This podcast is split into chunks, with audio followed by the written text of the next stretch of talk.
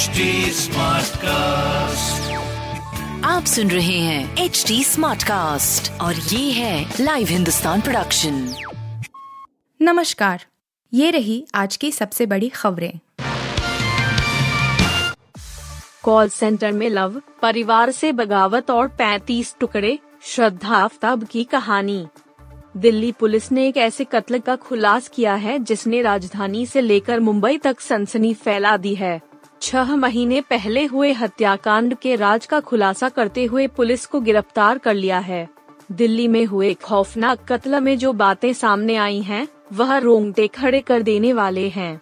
आरोपी युवा काफ्ताब ने लिफ्ट इन में रह रही प्रेमिका श्रद्धा की पहले गला दबाकर हत्या कर दी और फिर शव के पैंतीस टुकड़े कर डाले, फिर एक एक करके सभी अंगों को दिल्ली के जंगलों में ठिकाने भी लगा दिया। अब श्रद्धा के परिजनों ने जब बेटी की खोजबीन शुरू की तो परतें खुलती गईं। डिंपल का नामांकन दाखिल, बोली नेताजी का आशीर्वाद हमेशा मेरे साथ।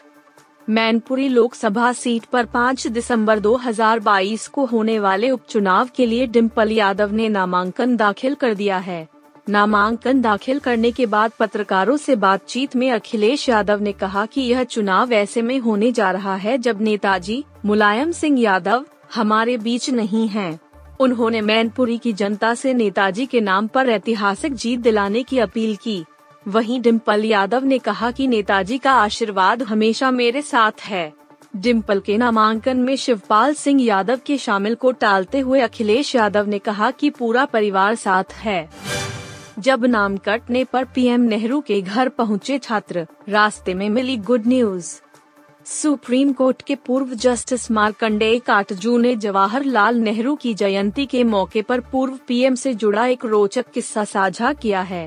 काटजू ने अपने दोस्त के हवाले से यह किस्सा सुनाया है, जिसमें इलाहाबाद यूनिवर्सिटी के कुछ छात्रों उद्दंडता के आरोप में नाम काटे जाने पर सीधे तीन मूर्ति भवन जाकर नेहरू से मिलते हैं।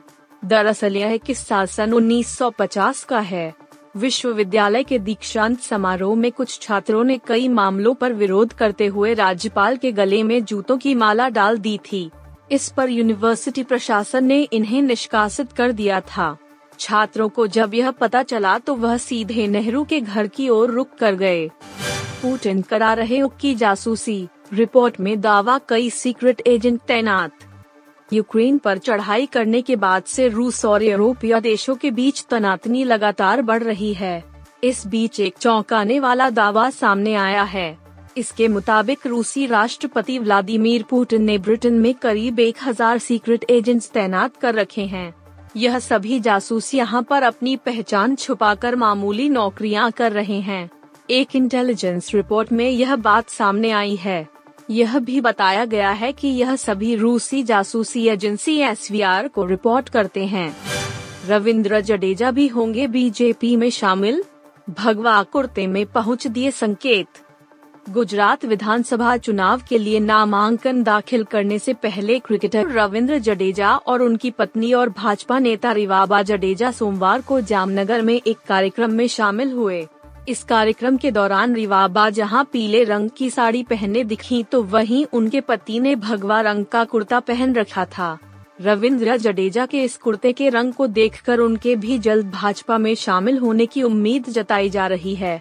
भारतीय जनता पार्टी भाजपा ने रिवाबा जडेजा को जामनगर उत्तर सीट से चुनाव मैदान में उतारा है। आप सुन रहे थे हिंदुस्तान का डेली न्यूज रैप, जो एच टी स्मार्टकास्ट की एक बीटा संस्करण का हिस्सा है।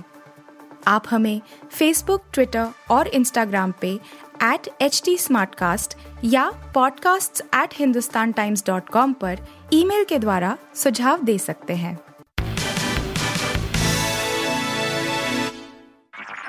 आप सुन रहे हैं एच टी स्मार्टकास्ट और ये था live Hindustan production H T Smartcast.